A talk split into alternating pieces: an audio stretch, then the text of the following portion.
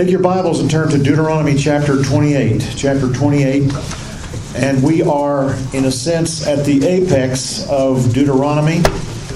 Chapters 28 through 30 are very, very important chapters. In a certain sense, they are a summary of where uh, Moses was going as he was teaching the new generation. Remember the purpose of the book of Deuteronomy teaching the new generation before they entered into the land. The older generation had died off in the wilderness, and now the new generation, in fact, from 20 years of age and uh, uh, under, were the ones who would be entering the land. Those who were 20 years age, uh, 20 years of age and up, perished in the wilderness. And so a new generation is going to enter the land, and Moses is repeating the basics of the law in the book of Deuteronomy. Deuteronomos means second law or repeat of the law. Second law, repeat of the law. I want to pick up at chapter 28, and we started into this uh, last week. Uh, let's start at verse uh, 15 of chapter 28. These are very, very important chapters 28, 29, 30. Verse 15 It shall come about that if you will not obey the Lord your God to observe to do all his commandments and his statutes, with which I charge you today, that all these curses shall come upon you and overtake you. Now, wait a minute. If God knew that they could not keep the law, why is God giving them this law? Well, first of all, it was because the law is good, the law is holy, the law was spiritual. The Apostle Paul says that the law would be ideal for all of us to live by this law. The Jews attempted to live by the law, and there was nothing wrong with attempting to because if they failed, there was forgiveness in the in bringing the, the sacrifice. They would bring a sacrifice, repent and confess their sins, and their fellowship would be restored with the Lord. They would be back in fellowship if they failed the law, and they would fail the law. Well, what happened by the time of Christ is that the Jews thought that if they kept the law, they would be saved. And uh, that this is how they would find salvation, is by keeping the law. And there was nothing further than the truth. Further from the truth than that. They were, were not going to be saved by law keeping. Nowhere do you see that to keep the law would give salvation. This is what they were to do as in their fellowship with God, to be obedient. The law is perfect. Wouldn't it be great if all of us could keep the basic principles of the law? But we cannot. Does that mean we throw it to, just to trash it, throw it to the wind? No.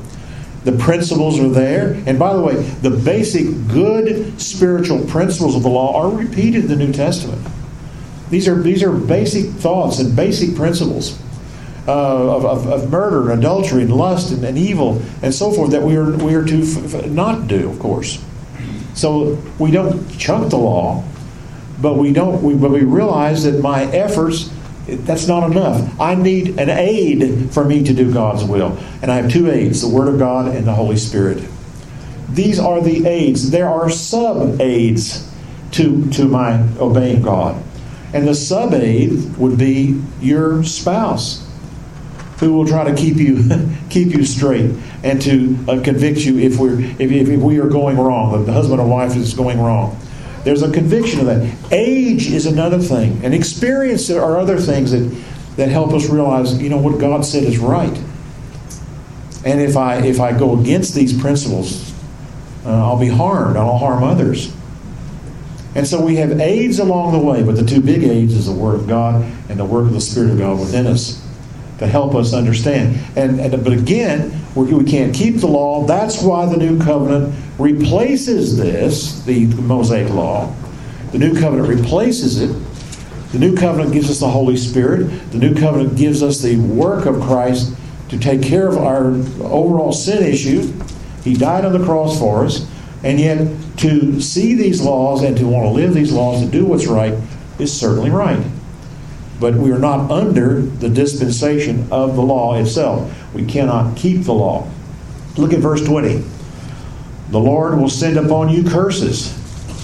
If you if, if, if Israel, this is for Israel, this is specifically for Israel, you'll send upon you curses, confusion, and the rebuke, and all that you undertake to do, until you're destroyed, until you until you perish quickly on account of the evil of your deeds because you have forsaken me. Now, now, wait a moment. He's not talking about just the fact that they can't are not keeping the law.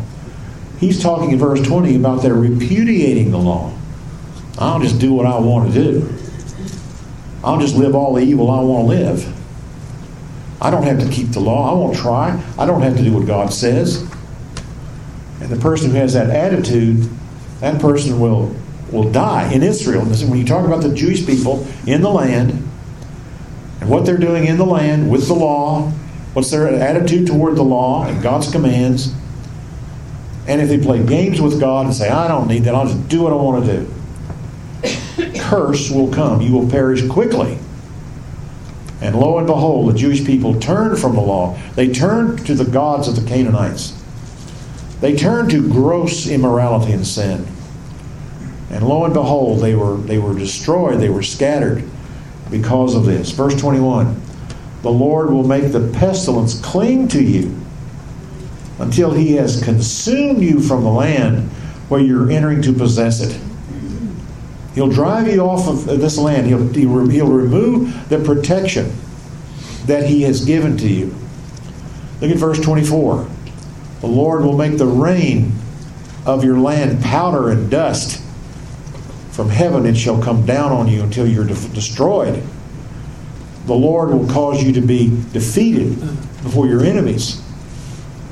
Look at verse 26. Your carcasses shall be food to the birds of the sky and the beasts of the, of the earth, and there shall be no one to frighten them away. I don't think we realize the great contrast of how God made revelation to these people, gave them revelation and His heart and His mind and His commandments over against comparing all the other nations of the world.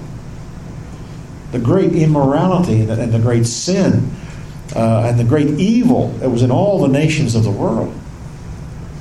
And we're going, we're going, we're going in that direction. If we repudiate, if our people repudiate the new covenant, it starts with salvation in Christ. They repudiate the new covenant. And say we don't need to trust in God. We don't need to listen to His word. There will be a judgment. We're not under the dispensation of, of the law, but the law had said many good things, and, and, and our people are turning from the revelations that we have in the New Testament they're turning away from Christ. Uh, they're galloping away from God. Verse 27 The Lord will smite you with the boils of Egypt, with the tumors, and with the, with the scab, and with the itch from which you cannot be healed. Verse 28 The Lord will smite you with madness and blindness, and with bewilderment of heart. And you shall grope at noon, as the blind man gropes in darkness. You shall not prosper in your ways. The Jews were given a prosperity. Prosperity is not automatically guaranteed if you obey God, but it's a, it's a, it's, it's, it's, it's a side benefit that God will prosper the people who, who listen to Him and, and who obey Him. But God will take away their prosperity. You shall only be oppressed and robbed continually with none to save you. You shall betroth a wife, but another man shall violate her. You shall build a house, but you shall not live in it. You'll plant a vineyard, but you won't use its fruit. Your ox shall be slaughtered before your eyes, but you shall not eat of it. Your donkey will be torn away from you, and shall not be restored to you. Your sheep shall be given to your enemies. You shall have none to save. All the, the, the evil that will come upon you in terms of, of the prosperity, the benefits to the nation, God will no longer be protecting you as a people. Your sons and your daughters will be given to another people. The enemy will come in and make slaves of your children, in other words. Verse 33 A people whom you did not know. In fact, back up a. Let's finish verse uh, 30. Uh, excuse me, we were at 32. Let's look at 33. A people whom you did not know shall eat up the produce of your ground and all your labors, and you shall never be, uh, and, and you shall never be any, anything but oppressed and crushed continually. You shall be driven mad by the sight of what you see. The Lord will strike you on the knees and legs with sore boils, from which you cannot be healed, from the sole of your foot to the crown of your head. The Lord will bring you and your king, whom you shall set over you, to a nation which neither you nor your fathers have known. You shall serve other gods, wood and stone. You shall become a horror, a proverb, a taunt among all the people where the Lord will drive you. Uh, you, will be written off. And by the way, uh, the, the, persecution of the Jews the last 2,000 years, how they have been hated among the nations to which they have gone. Uh, you shall uh, you shall bring out much seed to the field, but you shall gather in little, for the locust shall consume it. The locust shall eat up what you have. Um, flip over to chapter uh, 28, verse 47. 28, 47. And these two verses, 47 and 48, I cannot help but think of America. Cannot help but think of America. Because you did, did not serve the Lord your God with joy and a glad heart for the abundance of all things. Therefore, you shall serve your enemies. You shall be a slave to your enemies, whom the Lord shall send against you. Notice it's the Lord sending against you, the enemy. God will judge his own people. He'll put, put us and put the Jews out on the highway to be run over, if you will, by the enemies, by the other nations. The enemies, whom the Lord, He will send against you. He will send against you in hunger and in thirst, in nakedness, in the lack of all things, and He'll put an iron yoke on your neck until He has destroyed you. Now, it seems to be, back in verse 49, we come to 49, that some of these verses would apply to either Assyria, the Assyrian invasion of the northern kingdom, or even Rome later on. We're not sure what nation we would ascribe to these verses. And Unger said it could be Assyria or even Rome. But listen to these verses. Verse 49 The Lord will bring a nation against you from afar, from the end of the earth as the eagle swoops down, a nation whose language you shall not understand, a nation of fierce face. The word countenance means face. They have a fierce face, an evil face, who shall have no respect for the old in your, in your nation, nor shall show favor to the young of your people. Look at verse 53. This is what makes us think that this is Assyria, or even the Babylonians, because there was cannibalism and also, by the way, there was cannibalism when the when the Romans encircled the book of, book of Jeru- uh, the city of Jerusalem. There was cannibalism in Jerusalem. Verse 53 You will eat the offspring of your own body. Your own children, you'll eat them. The flesh of your sons and of your daughters, whom the Lord your God has given you. During the siege and the distress by which your enemies shall oppress you. This happened with the Assyrian invasion and also even the Romans when they encircled the city of Jerusalem in, in, uh, in uh, 69 70 AD. Look at verse, verse 58. Verse 58.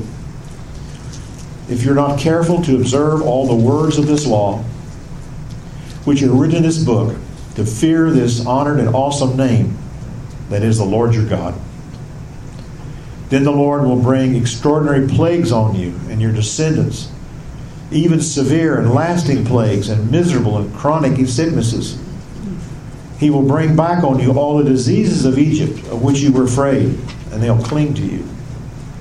And every sickness and every plague which, uh, which not written in the book of this law, the Lord will bring on you until you're destroyed.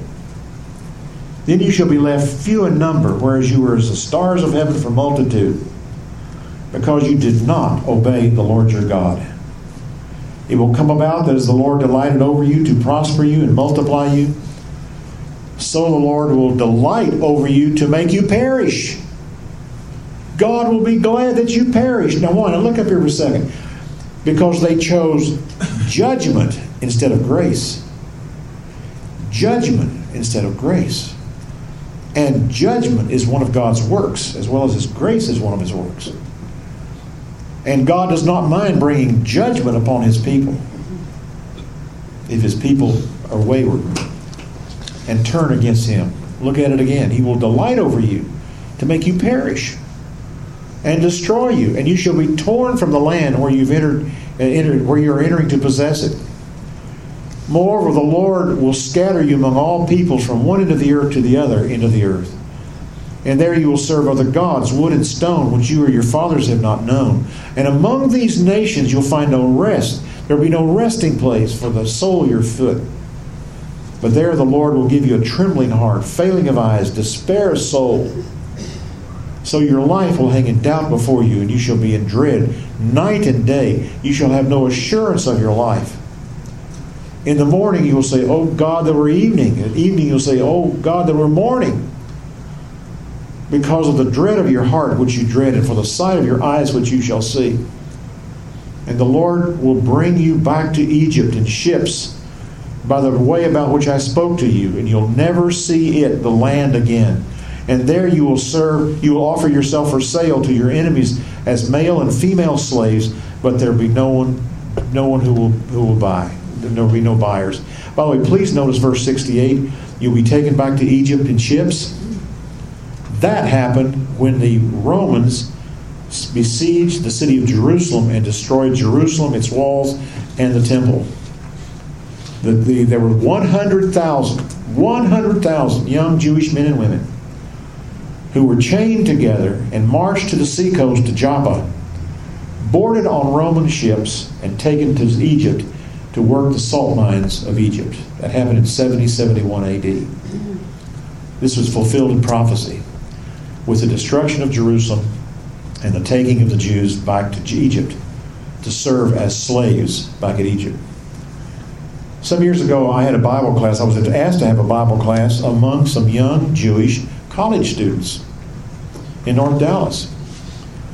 And I took them through a course that I had developed called the Walk Through the Bible. And I took them up to this passage here in Deuteronomy. They were following me. I had had three or four weeks with them. Uh, I had not mentioned Christ yet. I was certainly coming up to the person of Christ and the plan of God. And I read them these verses right here that we just read, verses 63 to 68. And as I was finished reading these verses, these young Jewish kids at college age got up, tears in their eyes. They were cursing, they were banging their hands on the chairs, and left the room. And one of the leaders of this Jewish group came up to me and says, Dr. Couch, you don't understand.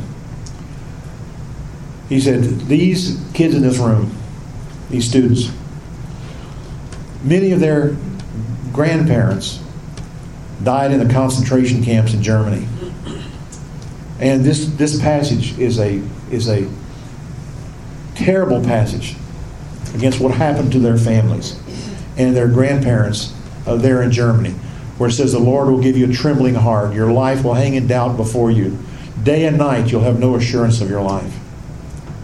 Many of their grandparents survived the camps, and most of them died in the camps. And they can't take this. And the class stopped. I couldn't go on any further. They, they, they canceled the class. Uh, the passages were so so uh, uh, forceful to them, so so realistic, but at the same time they couldn't go on. They, they didn't they didn't want to hear this. They didn't want to deal with this. Look at chapter 29 and verse uh, verse uh, verse 1, chapter 29. These are the words of the covenant which the Lord commanded Moses to make with the sons of Israel in the land of Moab, besides the covenant which he had made with them at Horeb, which is the law. Uh, the, the, the, law was given uh, at, at Mount Sinai or Horeb. And Moses summoned all Israel and said to them, You have seen all that the Lord did before your eyes in the land of Egypt to Pharaoh, and all his servants and all his land. The great trials which your eyes have seen, those great signs and wonders. Yet to this day the Lord has not given you a heart to know, nor eyes to see, nor ears to hear. And I have led you forty years in the wilderness. Your clothes have not worn out on you, and your sandals have not worn out on your foot. You have not eaten bread, nor have you drunk wine or strong drink, in order that you might know that I am the Lord your God. When you reach this place, this place where they're going to enter the land, and that would be at Jericho, just north of the Dead Sea. When you reach this place, Sihon, the king of Heshbon, and Og, the king of Bashan, came out to meet you as for battle, but we defeated them. Now, those are small little tribal peoples about at the point where you would enter the land at Jericho, just north of the Dead Sea. These kings were defeated, and we took their land, and we gave their land as an inheritance to the two tribes of the Reubenites and Gadites, and the half tribe of the Manassites. And that's east of Jordan. That's just, just east of Jordan. If you look at the Jordan River, those lands are just east of the Jordan. They were taken away from these two pagan kings, and the land was given east of the Jordan to the Reubenites and Gadites and the half tribe of Manasseh. Verse 9 So keep the words of this covenant to do them that you may prosper in all that you do. You stand today, all of you, before the Lord your God, your chiefs and your tribes and your elders and your officers, all the men of Israel, your little ones and your wives, and the strangers who's with your camps. From the one who chops your wood the one who draws your water, the, the servants that you have. That you may enter into the covenant with the Lord your God and into his oath, which the Lord your God is making with you today, in order that he may establish you today as his people that he may be your God, just as he spoke to you, and as he swore to your fathers, to Abraham, Isaac, and Jacob. Now, not with you alone am I making this covenant or this oath, but both with those who stand here, who are about to enter the land, with us today at the presence in the presence of the Lord your God, and with those who are not with us here today. This oath, this promise, this, this covenant is made not only with you about to enter the land, but your children after you. It's a perpetual covenant, and it's made with you and those who will follow. You need to keep it. Now, I want you to keep your finger here and go to Romans 7.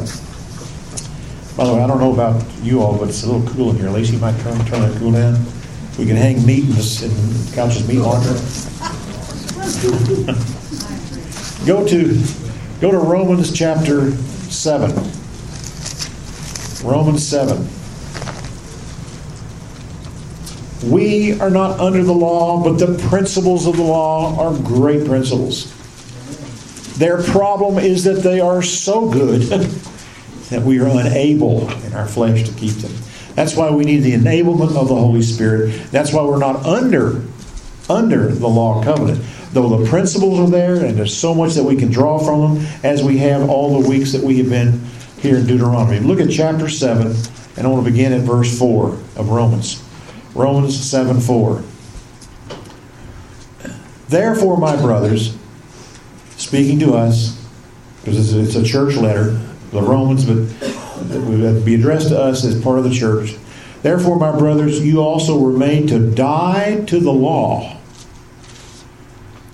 We were made to die to the law because we really can't maintain it through the body of Christ, that you might be joined to another, that is to him, rather than to the law, to him who was raised from the dead, that we might bear fruit for God. Please notice that. We're joined to Christ. Why?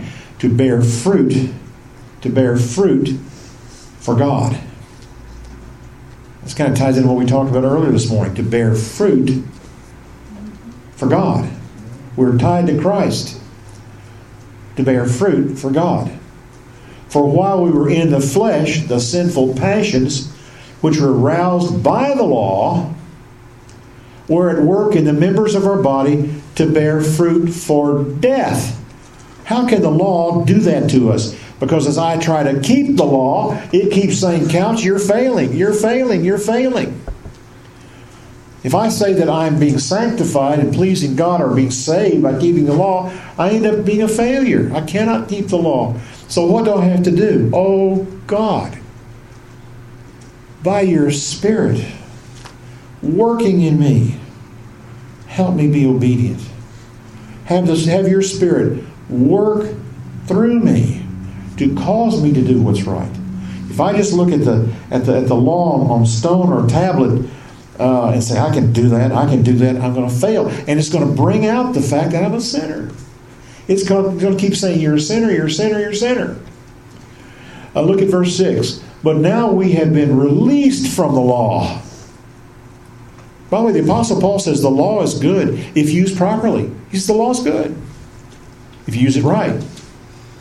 But if you don't use it right, uh, there's consequences because I can't keep it, I can't do it. But now we've been released from the law, having died to that by which we were bound, so that we serve in newness of the Spirit and not in oldness of the letter, the letter of the law.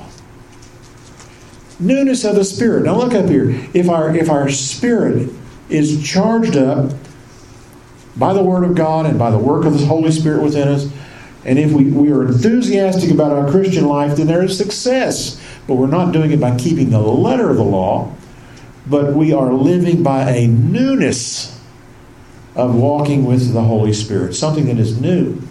Verse 7 What shall we say then? Is the law sin? Is the problem the fact that the law is sin itself? May it never be. On the contrary, I would not have known, I would come to, to know sin except through the law. The law keeps saying, Couch, you're a failure. You're a failure. You can't do this. You can't do this. You're a sinner. Except through the law, I, I know sin.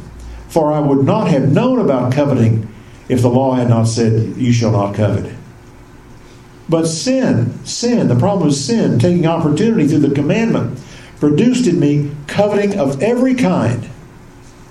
For apart from the law, sin is, is dead. And I was once alive apart from the law. But when the commandment came, sin became alive and I died. And this commandment, which was to result in life, proved to result in death for me. It worked against me, it defeated me. Because it keeps saying, You can't do it, you can't do it, you're a sinner, you're a sinner. For sin, taking opportunity through the commandment, deceived me, and through it killed me. You know, one of the things that we human beings like to do the most is do. We like to achieve, we like to do something. We think we can, we can, we can be successful to do. You know, the old story why, why would anyone want to climb uh, uh, to, to Mount Everest? Because it's there. because it's there.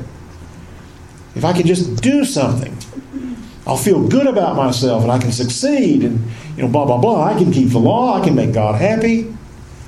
He's so good to have me on his team, or I'm so good to be on his team. He's, he's so he, he's, he's so blessed because of me.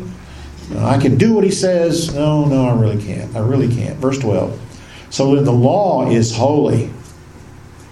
The commandment is holy and righteous and good. Therefore, do that which is good became a cause of death for me. A cause of death for me. So many people think that they can keep the law. Do we go out and sin because we can't keep the law? No, no, no, no, no. That's not his point. Miss Paul's point.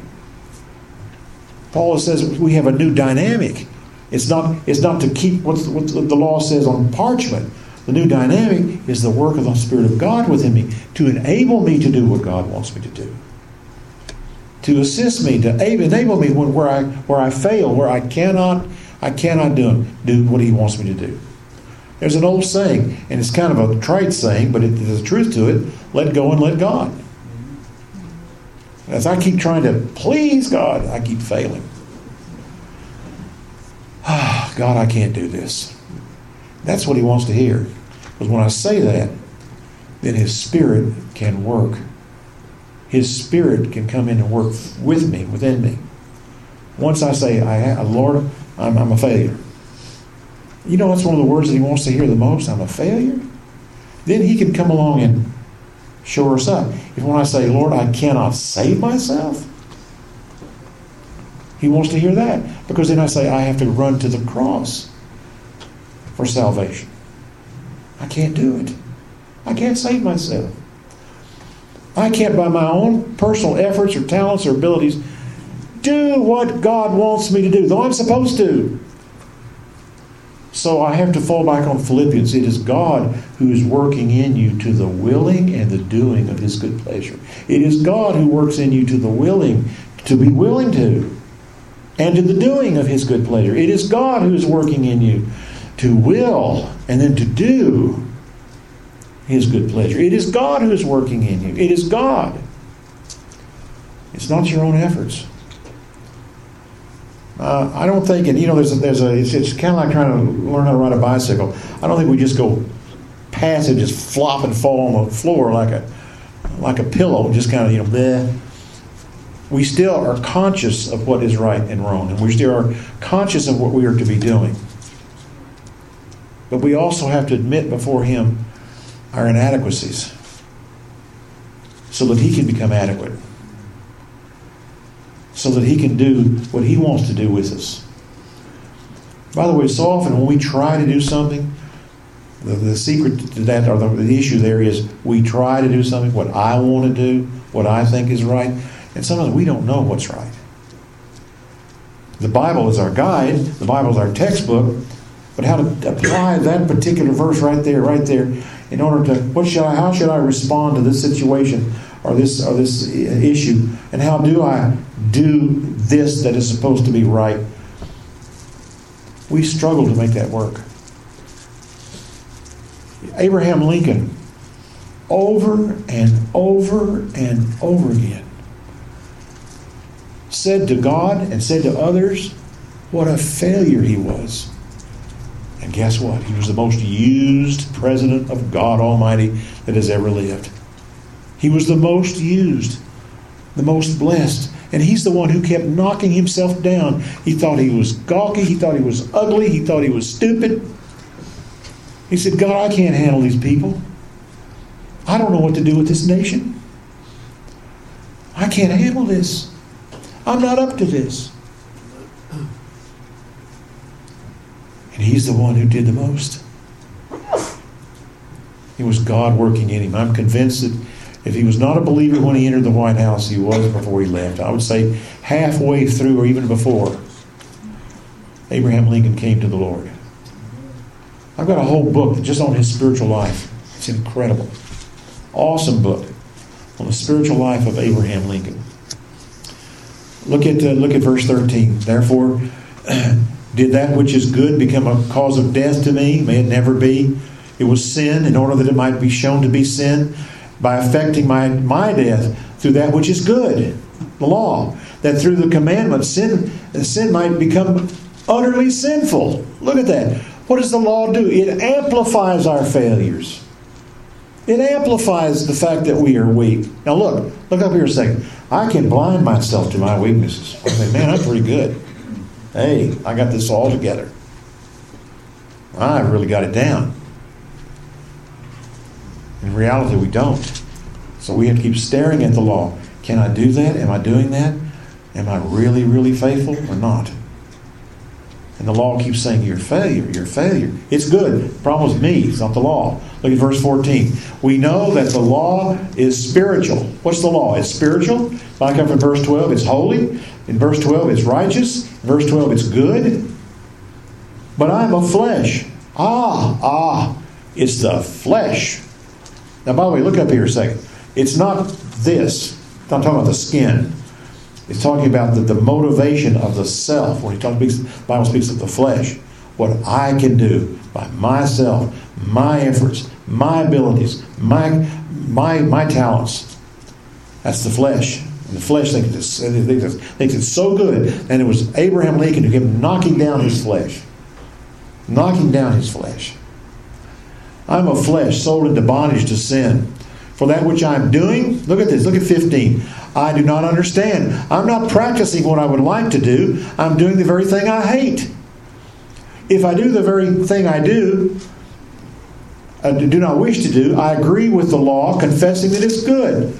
So now no longer am I the one doing it, but sin which dwells in me. It is sin that keeps coming to the surface. And sin is motivated by our flesh and ourself. Boy, you put myself in the, in the way, get, get myself in the, in, in the mix, and you got problems. Myself wants to serve myself. Myself wants to make me, me happy. Myself says, I'm right. Myself, self, self, self. I know that nothing good dwells in me. Wow, what a statement. Did you know in our in our colleges and our high schools the kids are told the opposite? You're good. You're good. You're good. You may need a little tweaking. Secular psychology says that you're worth something. You're good. Paul says the opposite. I know that nothing good dwells in me. That's it, that is in my flesh. For the wishing is present in me, but the doing of the good is not. For the good that I wish, I do not do. But I practice the very evil that I do not wish. Did you know when we do certain things, we think that we're, we're right, and in reality, it's the opposite. We're wrong. But if I am not doing, but if I am doing the very thing I do not wish, I am no longer the one doing it, but sin which dwells in me. I find then the principle that evil is present in me, the one who wishes to do good. For I joyfully concur with the law of God in the inner man, But I see a different law. Look at verse 23. I see a different law in the members of my body, waging war against the law of my mind and making me a prisoner of the law of sin which is in my members. We are so, the sin in us is so subtle. It is so subtle. Oh, I don't do the bad 10 things, you know, the list of 10 or 12 things. I don't do those big bad things. But there's little subtleties that we do. We don't call them sin. The little things that are destructive, we think we're right. We don't call those things sin. We have trouble identifying what sin is in our flesh. We have real trouble identifying what it is. And that's where we have to say, boy, is this hard? Is this ever hard? Lord, I am a sinner. I am failing. Oh, Lord, I don't want to say that. I don't want to admit to that, but I'm failing. And you have to come in by your Spirit and reveal to me how and where and why I am failing because I can't get it together. I have a huge problem and your spirit is what has come in and make a change in me. Look at verse 24. Paul throws up his hands. Verse 24. Wretched man that I am, who will set me free from the body of this death? Thanks be to God through Jesus Christ, our Master, our Master, our Lord. So then, on the one hand, I myself with my mind am serving the law of God, but on the other, with my flesh, I am serving the law of sin. My intentions may be good, but there's a subtlety going on inside of me. There's an agenda going on inside of me. On one hand, I want to do right. And I believe every believer that I know, every believer that I know, has the heart to really want to serve God. But then we start trying and start our efforts, and lo and behold, we're really serving ourselves. We like what we're doing. It's hard for us to identify what I'm doing is really wrong and it's harmful to others. It's hard for me to get, get hold of that. And the Spirit of God has to keep working and working. By the way, he, he does not break our arm or break our leg.